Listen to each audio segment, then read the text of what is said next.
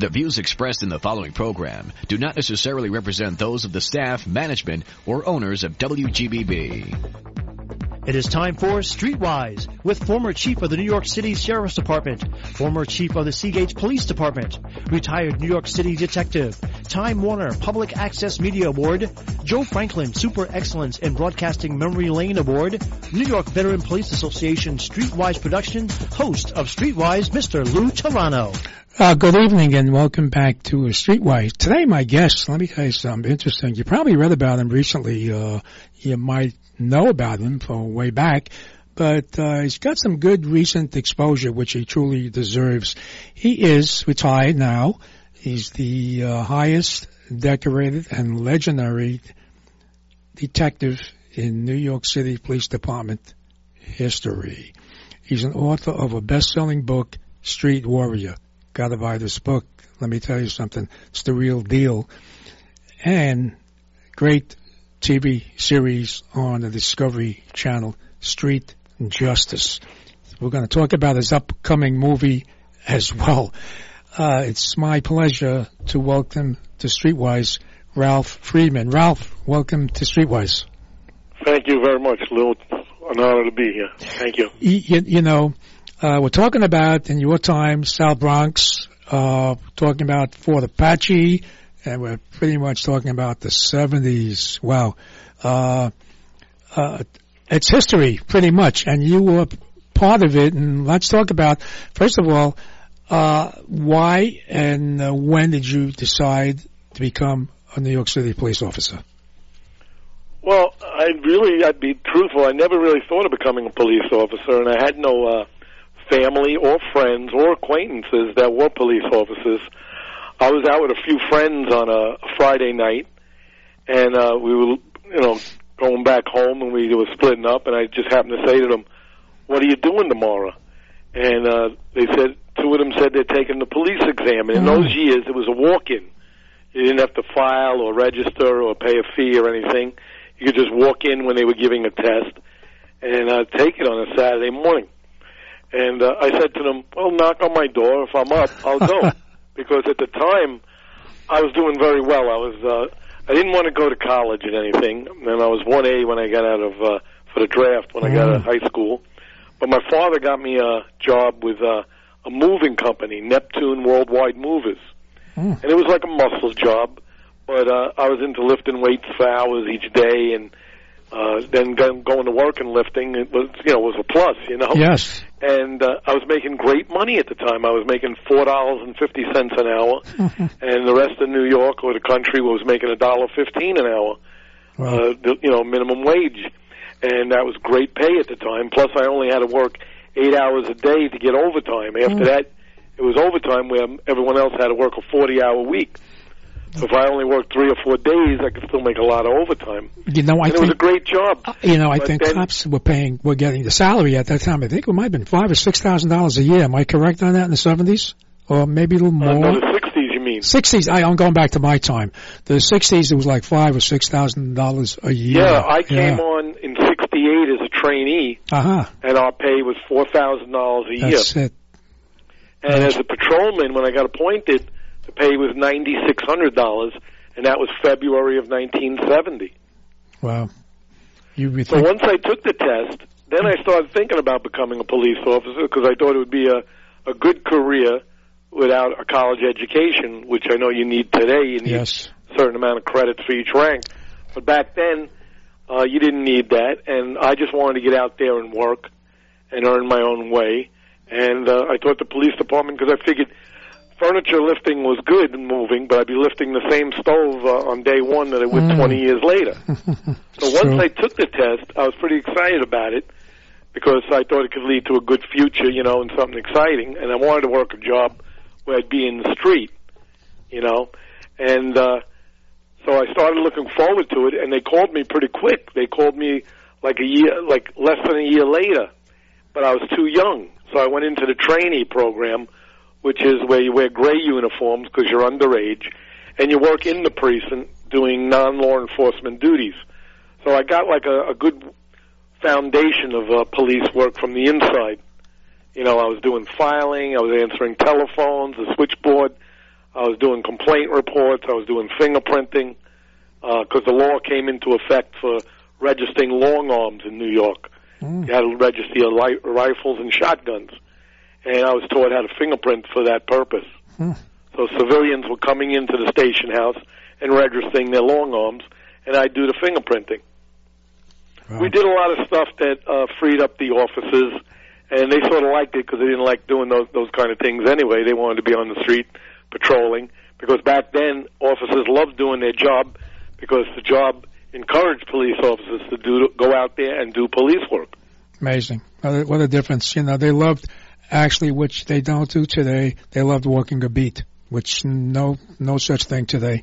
You know, Well, it was a good feeling. You know, you went out there, you took bad guys off the street, you protected the public, uh, you did stuff like that, and your bosses appreciated you. The politicians appreciated you.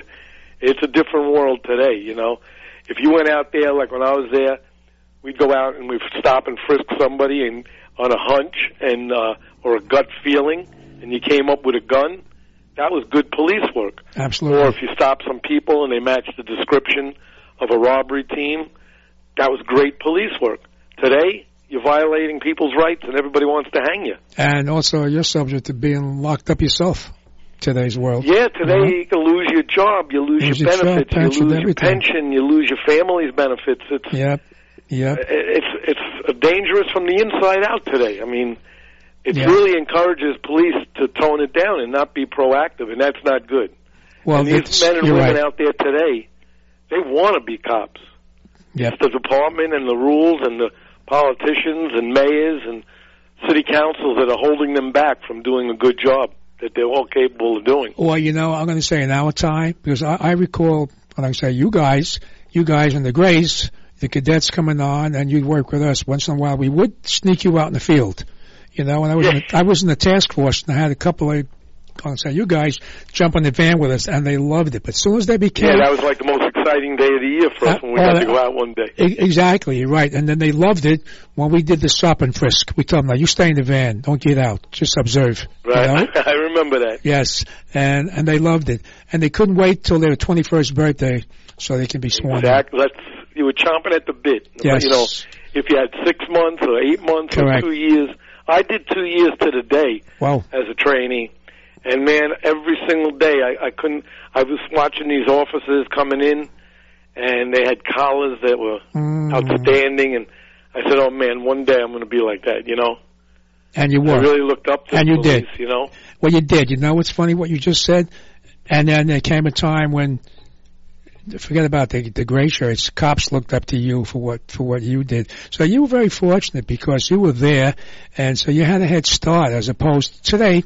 Kids come on the job, no background, no experience. They're not veterans. So, although some of them are veterans from Afghanistan now, but there was a time when you work with somebody, uh, believe it or not, I'm going to say, World War II vet, Korean vet, Vietnam vet, Gulf War vet. It was a vet or it was a kind of military. Now they're bringing kids on, 21 years old, you know, that worked in. and on uh, top of all that, they Walmart's. encouraged them to Yeah. do nothing. yes, You know, yes, it's uh, you know, we were encouraged to go out there fight crime, Collis. May Collis. be a cop. Yeah. I, I, I know. So now you made some interesting and, and high-profile uh, collars. Now, were you always up in the? Uh, just for the sake of the audience, I pretty much know a lot about you, but let them hear it. Were you uh, pretty much always up in the Bronx your whole career? I was my whole career was in the Bronx. I started out in the 4-1 precinct, which was known as Fort Apache, Right. which was the toughest area at the Mm. time, probably in the country. I mean, in the country, and that might have been in the whole world. Yeah. But it was uh, there was no regard for human life there, and I went up there, and uh, you know they, they didn't train you. You went out in the street by yourself. But I saw officers up there that I looked up to and idolized, and Right. ironically, later on, I became partners with some of them, Great. and it was just, I tell you, my whole career has been very lucky. I've been extremely lucky. I've had incredibly great partners along the way. Mm. You know, to name a few, in the 4-1, well, first off, I had a captain that was out of this world. You know, he was probably the best boss to this day, Captain Tommy Walker. Mm. And uh, he wrote the book Fort Apache that's still selling today. Great book. And he was the best boss that you could ever want That became know? a movie. That became a movie. This book. Yeah. Yeah. But uh, Captain Walker was the best captain that anybody could ever ask for. And then I, I was lucky enough. You know, all the officers in the four one were like outstanding. I mean, Right. it was just. And then I moved on to the anti-crime unit in the four one, Mm. and I had good bosses there and fantastic partners. I worked with uh, Bobby DeMattis, Eddie Fennell, uh, Billy Ra- uh, Billy Rath. I worked with Lester Rudnick.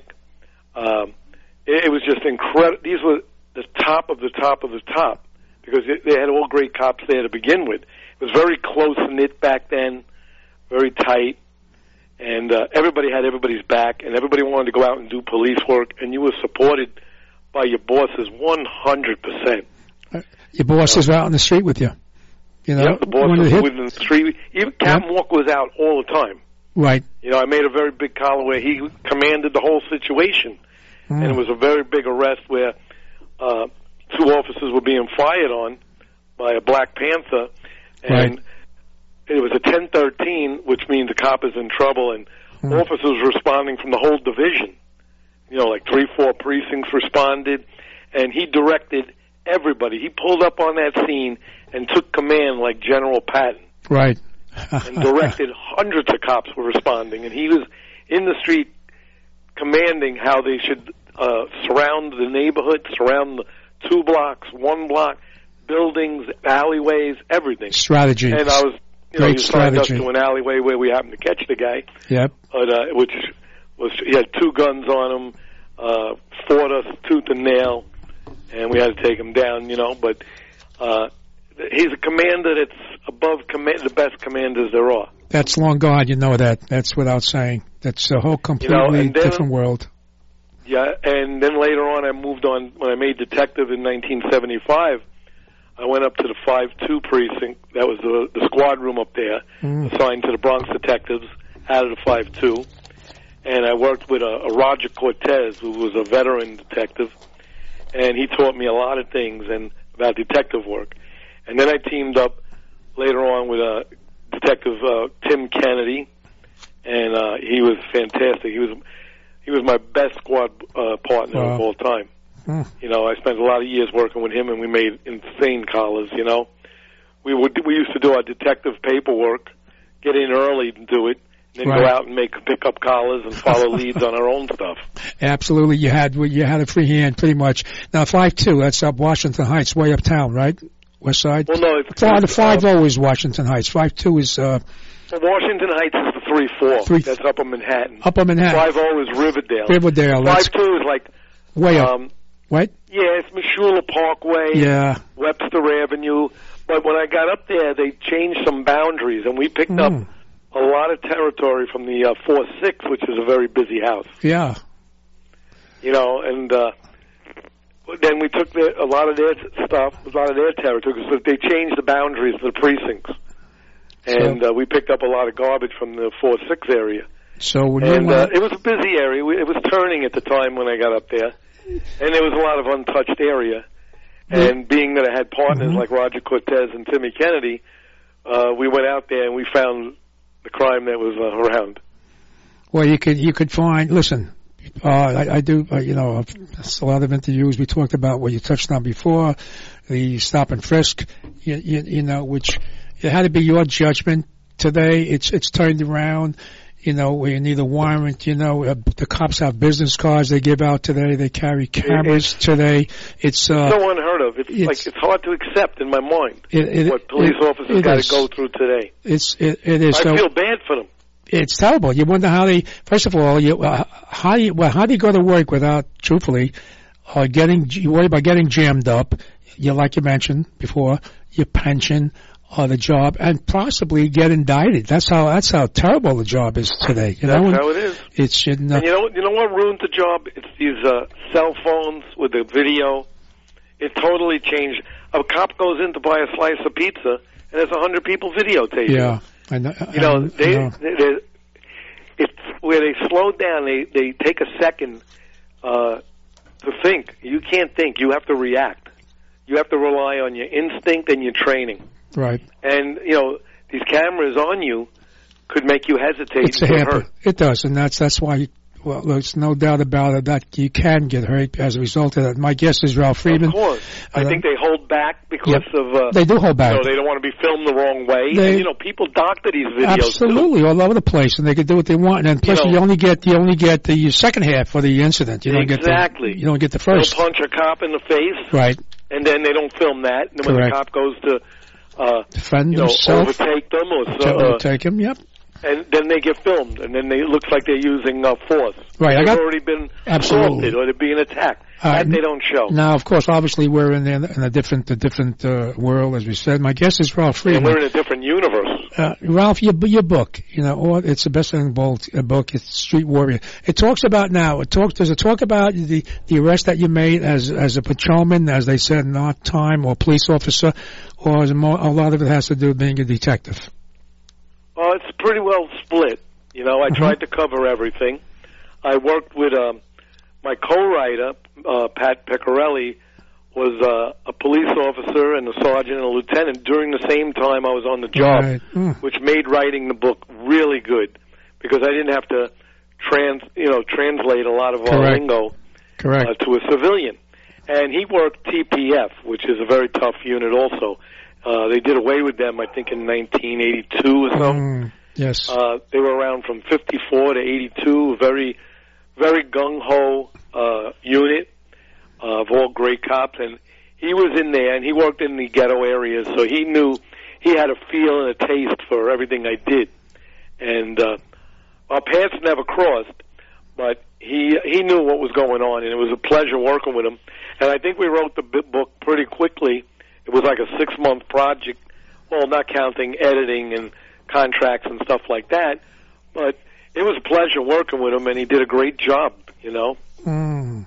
You know, my one I've of my lucky. I've been lucky my whole police career. Well, it sounds like it, but lucky my well, more than career. luck. It's more than luck. It's a lot of effort and a lot of work. You know, luck, luck is not good enough to get where, where you know, to get where you've uh, gotten. By the way, the uh, the uh, commanding officer of the TPF, uh, Tony Volker. Have you heard of Chief Tony Volker?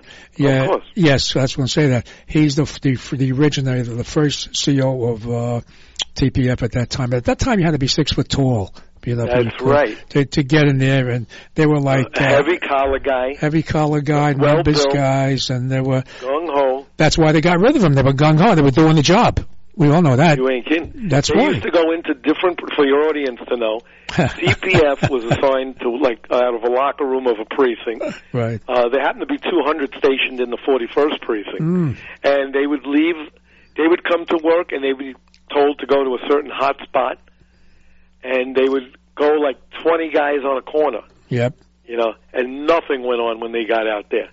I People know. would run. The perpetrators would run for the hills. Exactly. But this was also serving the public. You got to realize the the police served the public, and the public was getting hammered with robberies, assaults, and shootings. And we move in police like that. It's it's the, the decent people of this city want protection, and the police are willing to give it to them. The men and women in the police department. And these people, even even today, under all the attacks they're from, from politicians and Right. perpetrators, Right. they still go out there and do their job. Uh, well, they do. That's what they, And the people, don't I mean, it. decent working, hardworking, decent people are appreciative of police. Right. But, But they're politicians but they're today- silent. But they're silent because they.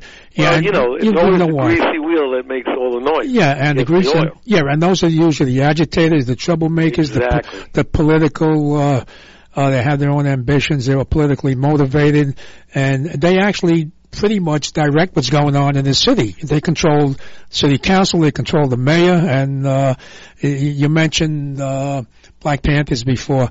Do you know there was a couple of city councilmen that were part of the Young Lords in the Black Panthers? You, you know that, right? And they become city councilmen, uh, anti-cop, of course. You know, and this is what's running the city today. You know, I don't know how it got to this point. I mean, it was such a slow process, but the Pendulum swung all the way the other way. but you know, Uh, you it's just said slow so process. gradual and so sneaks up on It's, you. it's, was today it's exactly out of control. today. It, it's like uh, it was so slow and sneaky that uh, we didn't realize it hit us until it hit us, and now we're, you know, but we can't. It seems Oh, like we. it's going to hit harder. Well, it's it's already there. It seems like we can't fight back, and our, You know, our hands are tied. stuff where they pay criminals not to commit crimes. They're on a payroll, Yep. and they get like a thousand dollars a month or so uh, for not committing crime. So Correct. basically they're getting paid not to get caught. Of course.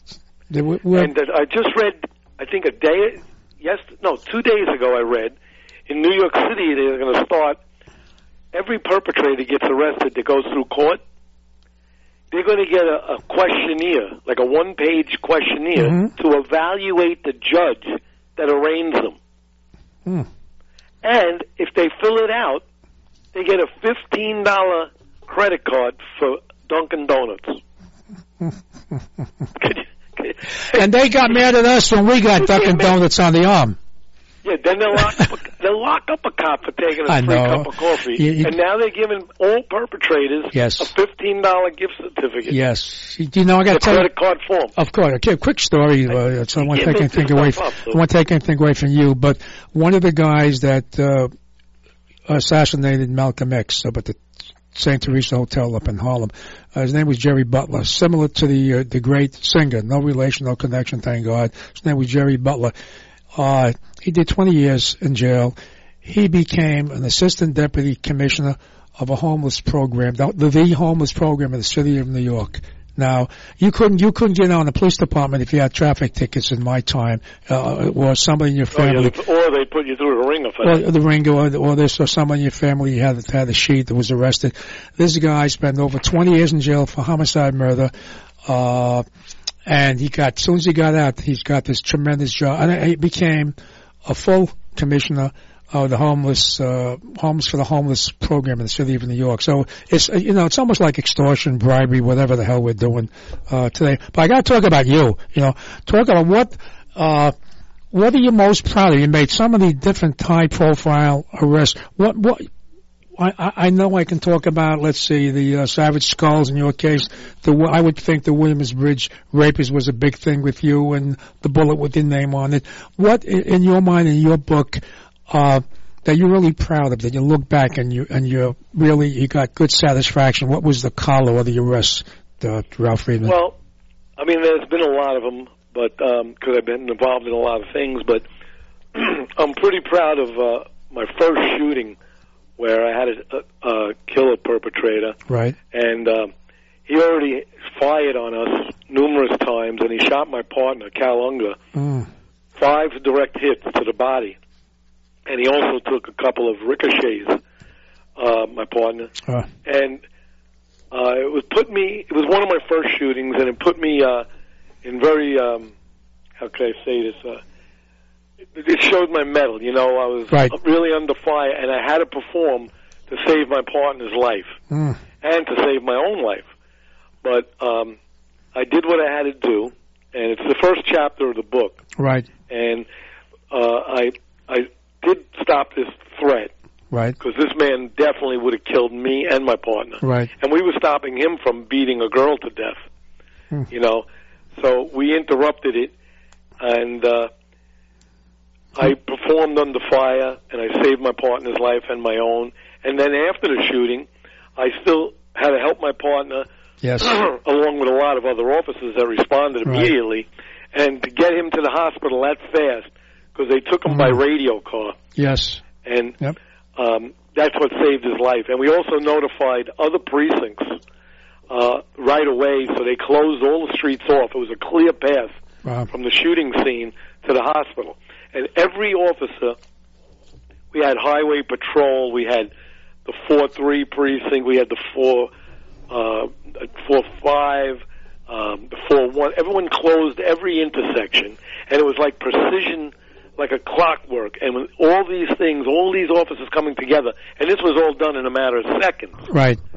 And it it was like a fine tuned clock, and we got him to the hospital Right. and saved his life. Wow. Now this he took 70, Huh? 72 pints of blood in three hours. Oh God. Your body only holds around eight. Hmm. So you could imagine while the doctors are working on him, the blood is flowing out as fast as they They're can putting it it in. I, I know that. We're uh, very You know, fortunate. and so many officers responded to donate blood for support. It was, it makes you proud. You know, it was terrible an officer got shot. I mean, Right. uh, it was devastating, but to see how everybody comes together, even other departments came.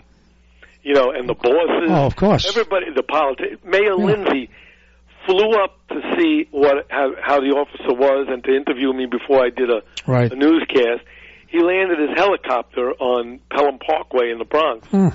to come up. And you know what? I, I'm always leery of politicians, but he was sincere. You know, I really felt he was sincere. Okay. And this, I, I spell this out in my book, Street Warrior, Hmm. and I think uh, me and Pat did a Pat Picciarelli did a great job on describing it uh, to a T because we had the paperwork and we went over everything, and it was very vivid in my mind Mm. also. And we also spoke to other officers at the scene to get information, and it's also profiled on the um, the show Street Right. Justice the Bronx. It was Right. one of the episodes that aired on Discovery. But now we're premiering this coming Thursday. It's going to be Street Justice the Bronx on Investigation ID, Uh-huh. and it's premiering on November 30th at 10 p.m.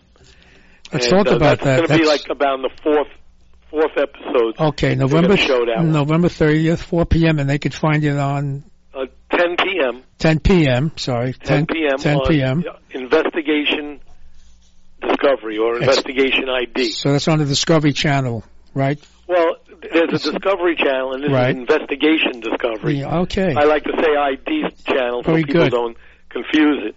Hmm.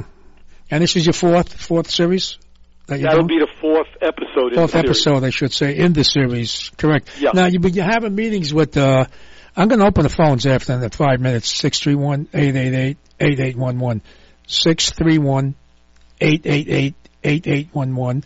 Uh, if any uh, guys on the job, retired or whatever, want to call in. But you know what happens sometimes, Ralph? You're so interested, people don't want to call in, they want to hear you, and that's what happens. So we'll, we'll see what happens.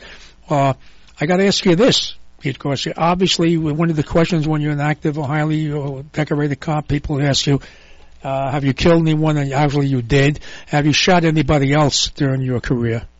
Well, I shot eight perpetrators. I had to shoot two dogs, and I killed four Mm, perpetrators oh, of the eight that I shot. But it's a very, very, very small percentage amount compared to the amount of work that we've, uh, me and my partners have done. Yes.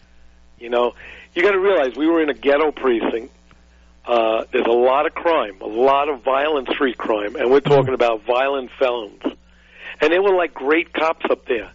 They were cops that they were putting their lives on the line like every hour. It was a tough Every- time. The 70s. Well, well, less than every hour. You know, if you know, and Ralph doing during the, the 70s, it was an average of two police officers a year being, uh, I'm going to say assassinated, because actually they were, you know? Well, there was the year I worked. Fifteen police officers were killed. Well, probably 15. Well, and, and uh, I'm talking about the 10 years, but in all the 70s, yeah, there were there were 15. You can count the. couple. Well, you had the Black Panthers out there. Yeah, they were BLA pretty out much there. responsible. You know, there were people out there specifically hunting for police. Yeah, we know that. And uh, You know, I got to get back to you because I got criticized for getting the Medal of Honor from John Lindsay because he was a part of a circle of six where the, the author was on my show, and we're talking about the mosque with Cardillo, but they didn't realize. yeah, that was a terrible and, case. and they're bl- and they're, they're of course one of the people that they were targeting that were anti was Mayor John Lindsay. But I was uh, this uh, when I when was brought to my attention. I said, wait a minute. When I was fortunate enough, like you, I got the Medal of Honor at City Hall. This was a year and a half before the mosque case. So they just assumed that I should not have accepted that from him as a result of him and the five others, which we'll talk about another time because we got to talk about. Yeah, we're going to take a break now. Hang in there, Ralph. Six three one Well, I can only talk about Mayor Lindsay's uh, one I- incident I understand. with me. I usually don't trust politicians Exactly. myself. I know. I know. I And I didn't receive the Medal of Honor. I had I received the Combat Cross That I know. for a different situation. you always in uh, you always in combat. We're going to come right back. Hang in there, uh, Ralph Friedman. Come right back. This is WGBB AM 1240 and W240 DFFM 95.9 Freeport, New York.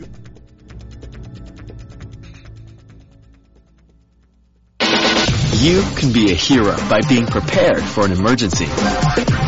First, make a plan.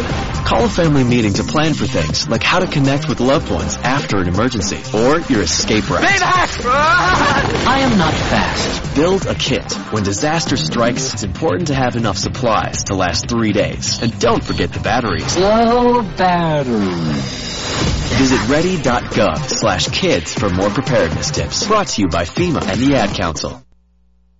This message is for all of you sitting in the passenger seat. And apologies if it gets a little uncomfortable, but how does it feel to be at the mercy of someone who thinks a random text is more important than your life? Someone who takes their eyes off the road while speeding along in a three-ton hunk of steel. Freaky, right? Well, why not just ask them to stop? Or better yet, volunteer to text for them. It might be a little awkward, but believe me, you'll live. Learn more at stoptextsstopwrecks.org. Brought to you by the Ad Council and the National Highway Traffic Safety Administration. Okay, I'm back. I'm back with the highest decorated and legendary uh, detective in New York City Police Department history. He's on Discovery Channel, and there's another name for it. Like, you know, I believe it or not, I slipped my mind. IND, I think he said. We'll get we'll get into that in a second. And uh, his book is Street Warrior, and uh, he's got an upcoming movie. His uh, TV series is the third or fourth, I think he said. Don't mind me. Uh, Street Justice. Uh, uh, let's see. You got you know some people were asking me, you know, about your tattoos.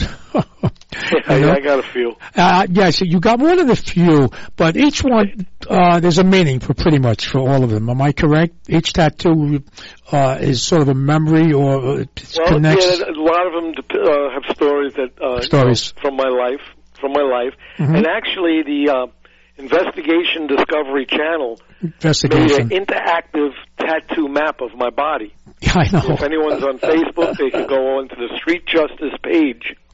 And Street Justice There's a picture, and you could uh, tap on the picture, and red dots will appear, Mm. and you could press any red dot, and it'll bring my tattoo out and give an explanation of it. Yeah. Ralph, don't you know Jewish boys are not supposed to have tattoos? I've heard that. I, I know. I guess I didn't hear it too good, but I, didn't, I hear it. I, know. Nobody heard that too in uh, in uh, my my uh, neighborhood. I Like, got I grew up on the street, you yeah, know, of course. and you know, be- believe it or not, the tattoos definitely helped me in my police work. Oh, I, I know. Because I made a lot of off-duty arrests, over a hundred off-duty Yeah, we'll arrests. talk about that, but we got a caller, uh, Tim from Sure. Beth. Tim from Beth Page. Uh, question or statement uh, for Ralph Friedman? Go ahead, Timmy. Yes, I do. I do, Detective Lou Telano. Great, great Yes. guest. Great Thank guest. you. Thank you. Okay, and Ralph, um, we're honored to have you on, uh, Mm. and I'm close with your brother Stu. Uh, I have him on email. Yeah, my brother And, uh, Stu was a highly decorated officer, also. Right, I have him on email almost every night, and Mm. uh, again, it's an honor to have you on the radio. And Lou, tremendous guest. Thank you very and, much. Um, and of course, I had that radio, that station on all the time, and I'm waiting to see it on Thursday night. And um, Wow. I do want to say one thing to Lou real quick. Uh, Yeah. mentioned about uh, Lindsay. That was 1971, so I apologize to you. That was me that you mentioned. Oh, that was you that yelled at me. Oh, Oh, okay. yes, that was me. and of course, as you know, Cardillo case in 72, that's when uh, Like, yeah. Mayor Lindsay, because he wanted to become president. Uh, Uh, uh, ye- No. yes. Oh, okay. I was wondering. I, I, had, I said, how to be a cop that yelled at me, you know? That was me, Yamato, yes. Again, Ralph, Ralph, it's an honor to have you on. Uh, looking forward to your show, and I'm going to get Thank your you book very much. as well. Timmy, get his book also, Timmy. I I'll I just said I definitely will. Thanks for calling, Timmy. Very good. Take care. Uh, okay. Uh, Bye-bye. good call. Hey, listen, the guy fessed up. You know, I got I got all these different calls and stuff.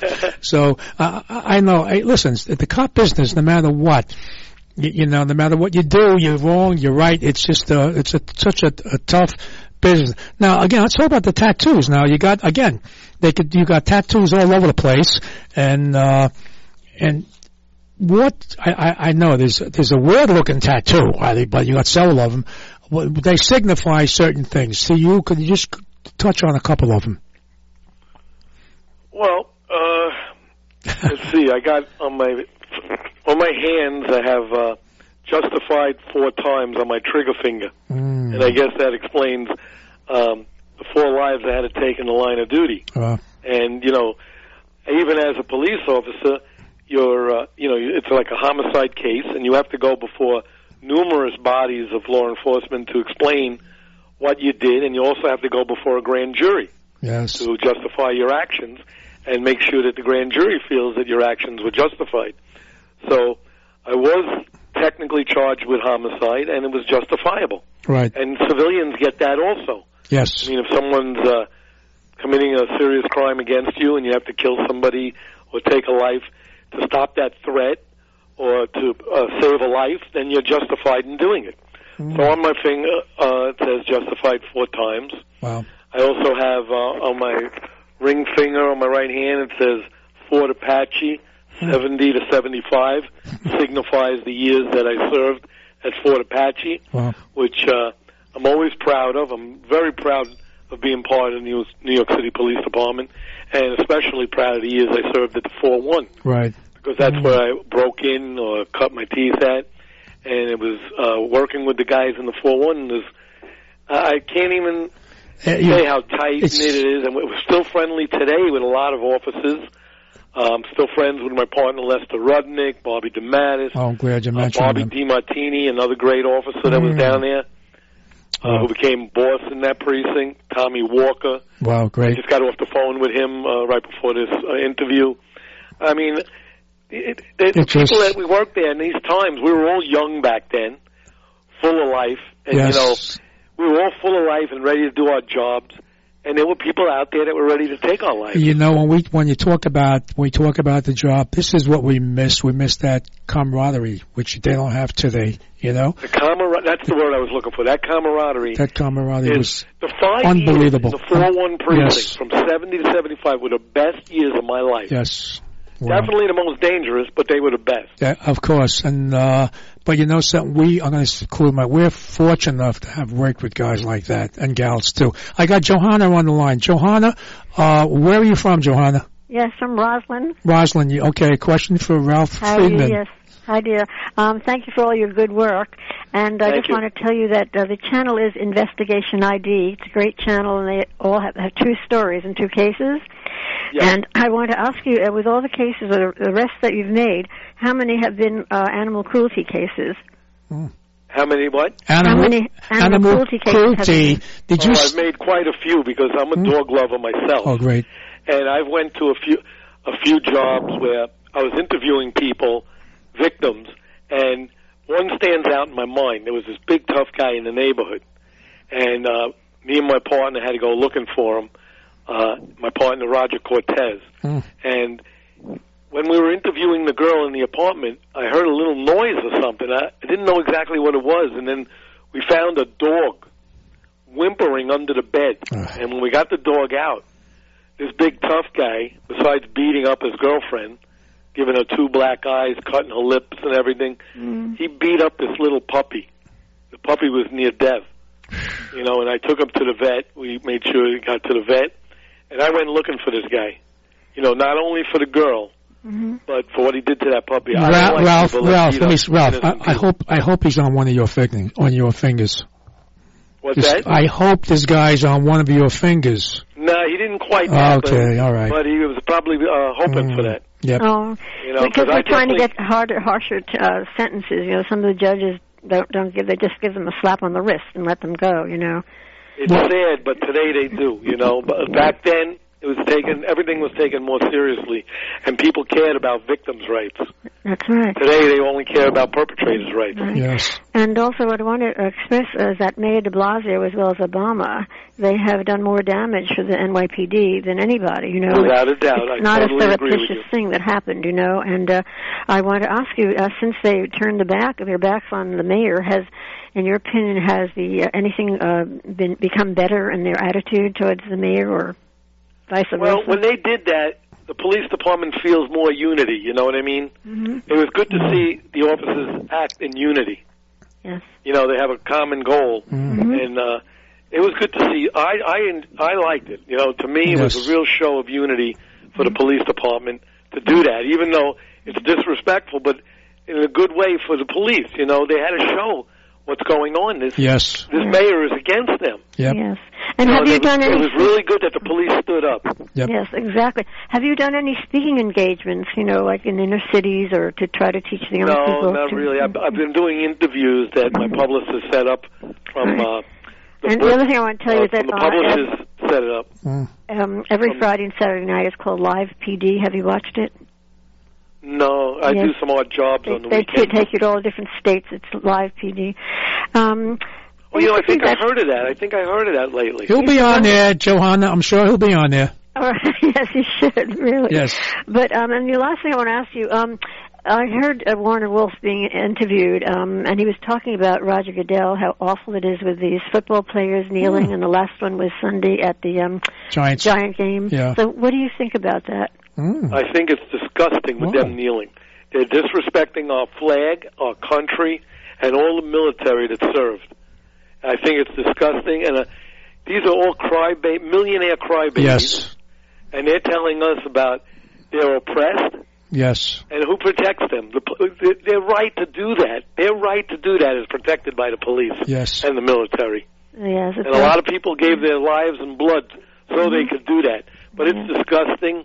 I would never watch a football game. I never watched it before, but I certainly won't watch now. You know the Giants. They were got on their knees. They were on their knees. It is absolutely disgusting. Yep. And I don't think much of them. And one of the things that make me really mad is when it is absolutely disgusting. Yep. And I don't think much of them. And one of the things that make me really mad is when people call sports figures heroes. They're not heroes. They're great athletes. I'll give them that. But heroes are police, fire, and military. right. right. And when they give them a parade down the uh, Heroes, the Canyon Heroes of Heroes Way. in Manhattan, Heroes Way. Yeah, it's disgusting. They Right. should have parades for police and fire, EMS, uh, military, people Absolutely. that save and protect lives. Well, These thank you guys so much kick again. around a little football in tight pants. Yep. okay. Thank, thank you so much again for your good work. And I want to tell you that my very dear friend um, has an association, a foundation called the Wild Dog Foundation. Um, you can I can give Lou the number at another time, but he takes care of coyotes, wolves, and foxes. Mm. So if you ever have a problem up there where you live, you can uh, we can give you his number. Oh, okay. I'll get it to him. If I'll, I'll get the number for you down the road. Okay, I'm sure I will. thank you. Thank you again. Thank you. Thank you for your Bye. call, uh, Okay, dear. Johanna. Bye. Oh wow, good question. I'm surprised she uh, she uh, inqu- uh, Covered a lot of bases. she, yeah, in, in regard to the uh, to this getting on their knees. You know, they should get on their knees and thank God. You know. Yeah, that's what they should be doing. Yeah, they're just. Uh, not during the anthem. uh, okay. Now, know, so actually, so we're getting a little political. So let's t- touch on that political stuff for a moment. Because I got to talk about you. I got to get more. The audience know. They pick up your book and watch your show. They'll know more about you than they, than they probably do.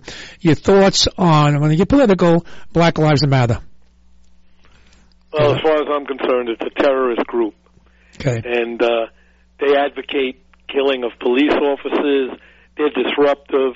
They're, uh, uh, you know, I think they're racist. I think Yes. they're uh, violent. Uh, absolutely no good. You know, Right. and they shouldn't cater to them either.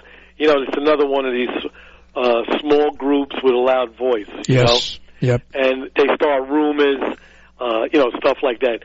Hands up, don't shoot stuff, all phony. Yep.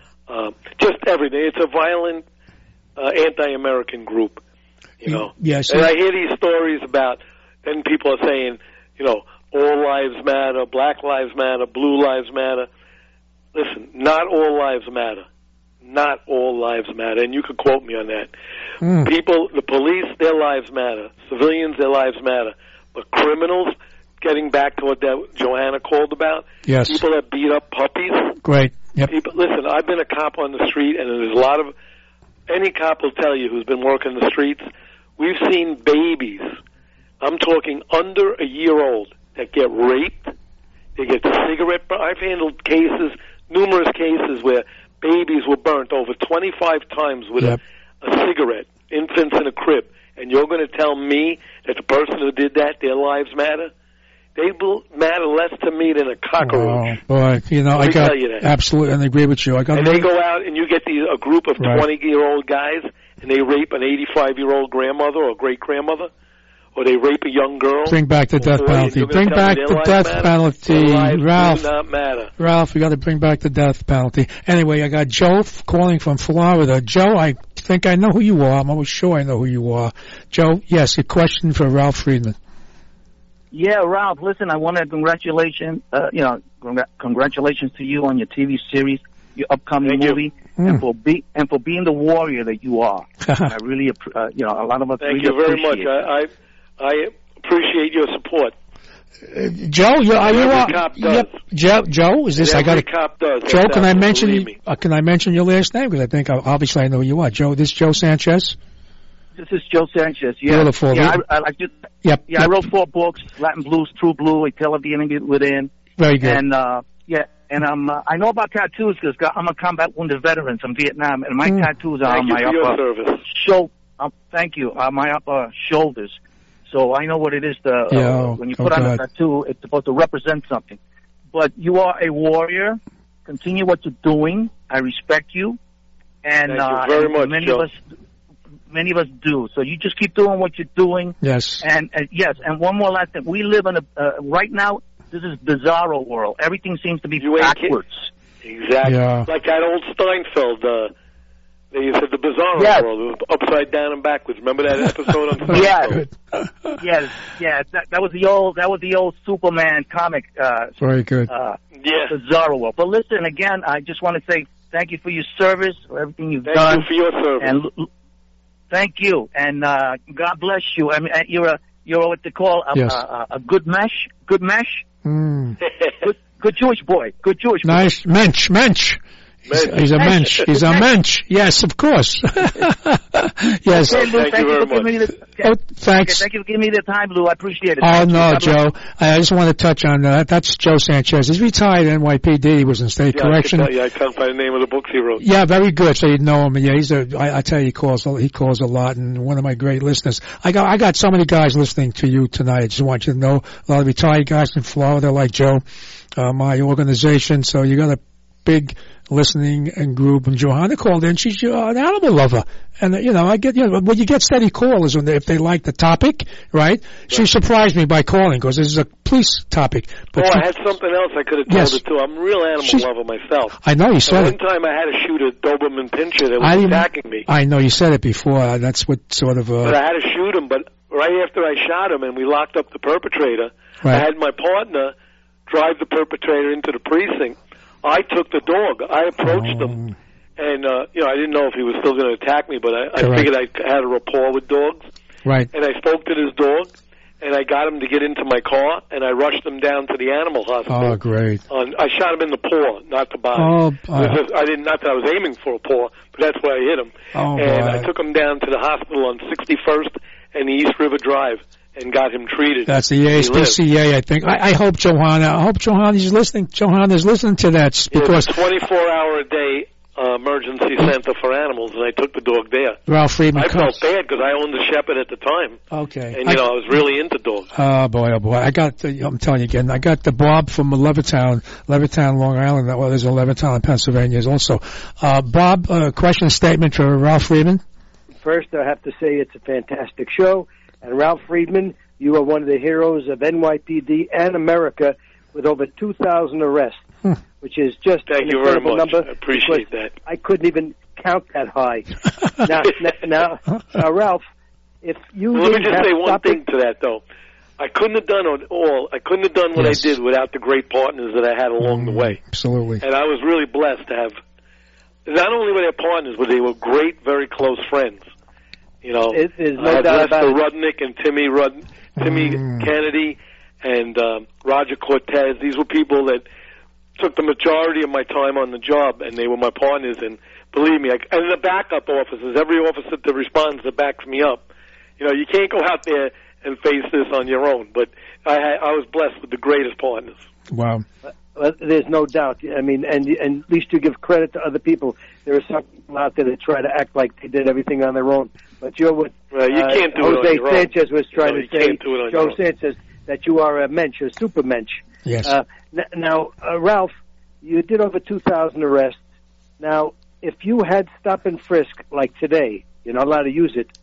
What do you think would have happened back in the day when you were working? If you weren't allowed, if you had the same rules like you have today, wearing a name tag, maybe you did have a name tag near the end, uh, and giving out a business card, and you have to give me your cell number and this whole thing. How do you think it would have been back in the day? Uh, well, Mm. if, uh, or like me trying to police today, I'd Yes. last about 20 minutes, Yeah. like maybe. maybe. Very good. Right. Maybe. Yeah. In other words, everything has changed. It's just a flip flop, and, they- Couldn't and they tied the cops' hands, and that's the sad No, thing. it's, it's what they called good police work back then. It was like a sixth sense. It was a hunch. Mm. I, I've seen officers. There are officers out there that can tell there's a gun from a block away. Absolutely. You know that someone's. But today they would call that. They would tell you you're violating their civil rights. Yep. And that stuff not only hurts the police, that hurts the public. Yep. You know, the way it's getting, we're empowering criminals to carry guns again because they're not going to get searched. They used to hide them, keep them home. They couldn't get to them right away. Yep. And when you're in the heat of a, you know, they're in an argument or something. Now they're gonna, just going to pull out a gun and shoot someone. Mm. Well, You, know, we're did a fabulous empowering job. them to carry guns again. Yeah, Well, you discourage them. That's what the great thing was. And my So that's what the police is, have to do. somewhere down the line, Ralph Friedman should think about running for some type of public office. Oh, good. And I want to thank you for everything you do, and good luck with your movies and everything else that you're doing. Thank you very much. I appreciate it. Thank you. Thank You're you. Very good. Oh, okay. Now, uh, got to get, we talked about, uh, and they already put up the 2000 arrest, but you got a lot of awards, civilian awards as well, a lot of acknowledgments, a lot of medals, of course. Uh, there's, uh, I, I think two, the figure I, I saw was 219, uh, different awards and, and truly. Well, I got 219 awards from the awards. police department. Yes. And then I got close to 40 outside awards. civilians from the uh, yeah, politicians and community groups, From uh, community groups and yeah. organizations. Yes, so you're recognized, You know. highly, highly uh, recognized. So, well, okay, now the Well, listen, you know, it's like any job. Mhm. You know, you like to be appreciated. And in the police department, they don't give you bonuses or raises unless you get promoted. But, you know, you get these medals or awards. And, you know, it's like an attaboy. In any, in any profession, you like to be recognized for good work. You know? You know, they have it in every profession. Don't you in some form recall, or another. the, uh, Ralph Friedman? Don't you recall how you were so proud to get your first EPD and to wear it? Oh yeah, I remember. I was proud of every step I took. Of Course, you know, like course. to put on the gray uniform. Of course, and every, the blue every step. uniform. Very and good. shield. Good point. Good point. Every step of the every step of the way, and the advantage you had that you started as a cadet, so you had an insight. It was the greatest job in the world. Yeah, it was. That's all I can I'm glad you said was because it's past tense. You know, it's it's very sad right now when the when people go to NYPD, they're thinking uh, they're there temporarily. I'm going to go to Nassau. I'm going to go to Suffolk. I'm going to go to Connecticut. I'm going to go to New Jersey State Police. Uh, you know, they're going to go But you know what the port, sad thing port authority anywhere else. Yes. The real sad thing is that the men and women of the police department, NYPD, and I'm sure the other departments, they want to do the job. They're willing to do the job. They're capable of doing the job, and they're being held back. Mm. And you know, I got I got to interrupt. everyone should be so thankful that there are men and women that want to do it. Okay, I got I got day and age. I got a call, and I from your neck of the woods. It's, it looks like it's Bruce from Connecticut. Bruce for Ralph Friedman. Yes. Yes. That's right. Well, I wanted to ask a question about uh, being a police officer back in the 70s in the Bronx as compared to today with uh, everybody videotaping everything uh, that happens. Like, I mean, even a even if a police officer pulls over a car, they're videotaping. How does a how does Ralph feel about what goes through the mind of a police officer when they're being videotaped? I mean, that has to interfere with his job. Yes. Oof. Well, it's like micromanaging, and you feel like the boss is staring at you, and you know, officers might hesitate. They might uh, react differently, and any hesitation, you know, car stops are uh, something we drive by a thousand times. You know, you you see police officers on the side of the road, you don't think anything of it, but when you're pulling over a car, it's the unknown. It's a very, very dangerous situation, and the officer has to be on point because they could have just robbed some store, they could have just killed somebody, they could be wanted. You're going, it's a, and then we look at it as such a routine thing, but it's a very dangerous thing that officers do all the time. And um, Right, because you don't know they you don't to know be what's going on. alert Yeah. every second. There's ways of approaching the car. If you're working by yourself, there's ways of approaching. If you're working with a partner, uh, ways. There's a lot of tactics involved, and it's a dangerous situation. Well, like Bruce, And like uh, being uh, being watched by cameras can make a cop act a little different, or you know, be aware of this. It could be annoying. It could be or, or not, or not act at all. You know. You know, it's just, Right. it's a terrible thing. You know, makes it a lot tougher these days. Yeah, Yeah. absolutely, It's not, absolutely. it's not. It's a tough. It's a tough Yeah. job. Uh, you know, we we it's a have very tough job, and we should all be thankful that there's officers, men and women, that want to do it. exactly. You know, I can't stress well, that enough. Yes. And be abs- thankful that they are doing it. Oh, absolutely. And uh, before I go, listen, thank you so much. I have your book. Oh, great. It's awesome. The Mm. book's great, and I can't wait for uh, the TV show to come back on Friday. I, I love it. Okay, listen, good. thank you so much for your service, Ralph. Thanks. Oh, thanks. Thanks Thank for call. Good caller. Uh, oh, okay, we got three minutes. Three minutes left. You know, you got to come here in person so people could take a look at you, uh, Ralph. You know, so you got to sit in the audience because people are. Uh, I'm getting the text messages now. Lou, you're in an empty studio, but I got to reassure them. You know, when you're not doing what you're doing now, you you come here so people can. Uh, you know, Definitely, I, we'll definitely make a plan. yeah, because I got guys surrounding, uh, in, in, you know, the website in Florida, and they, they question me, question mark. Well, uh, Ralph is out of town calling in, so, Ralph, but he'll, I reassure you, he'll be, I'll definitely come in sometime. I'm enjoying the show a lot. he'll, he'll You're, be, good, you're a great host, and you got some good call-ins. Yeah. Not that I'm so pretty to look at, but I'll come in. I, I, hey, hey, listen, you're a tough looking guy, tough looking cop, and you looks like you still work out. So, uh, you know, I'm pilot, trying. you know, and it's, uh, and you do, you do try. Okay. How, uh, quickly in the last couple of minutes, how'd you get caught up? I know I have my answers, how my, me and my late partner got caught up in. How'd you get caught up into this entertainment, media, TV, movie, uh, business? Well, uh, make a long story short, uh, Facebook, you know, brings a lot of people together, and uh, a guy that I didn't never met, but he's a friend of mine on Facebook, and he's a retired police officer who was friends with uh, the writer, and he hooked us up together. I still haven't met the writer, Pat Picciarelli. He lives really far away, and we did everything by uh, email and telephone. Um, and we still haven't met, but um, I got hooked up that way for the book, and then there was some articles written in the newspaper, and this uh, girl was reading about me in the paper, and she was a producer, and she thought it would be a great project, and she herself took it to the, her bosses, Wow. and they agreed with her, and this is like her project, and uh, uh, this was with Jupiter Entertainment, Hmm. and her name is Brianna Shabel, and she was great. She's absolutely great. She, uh, you know, they let her run with it. They brought in, you know, her her, uh, her partner Eric uh, Strum, who's uh, I think a supervisor there, and they did the project.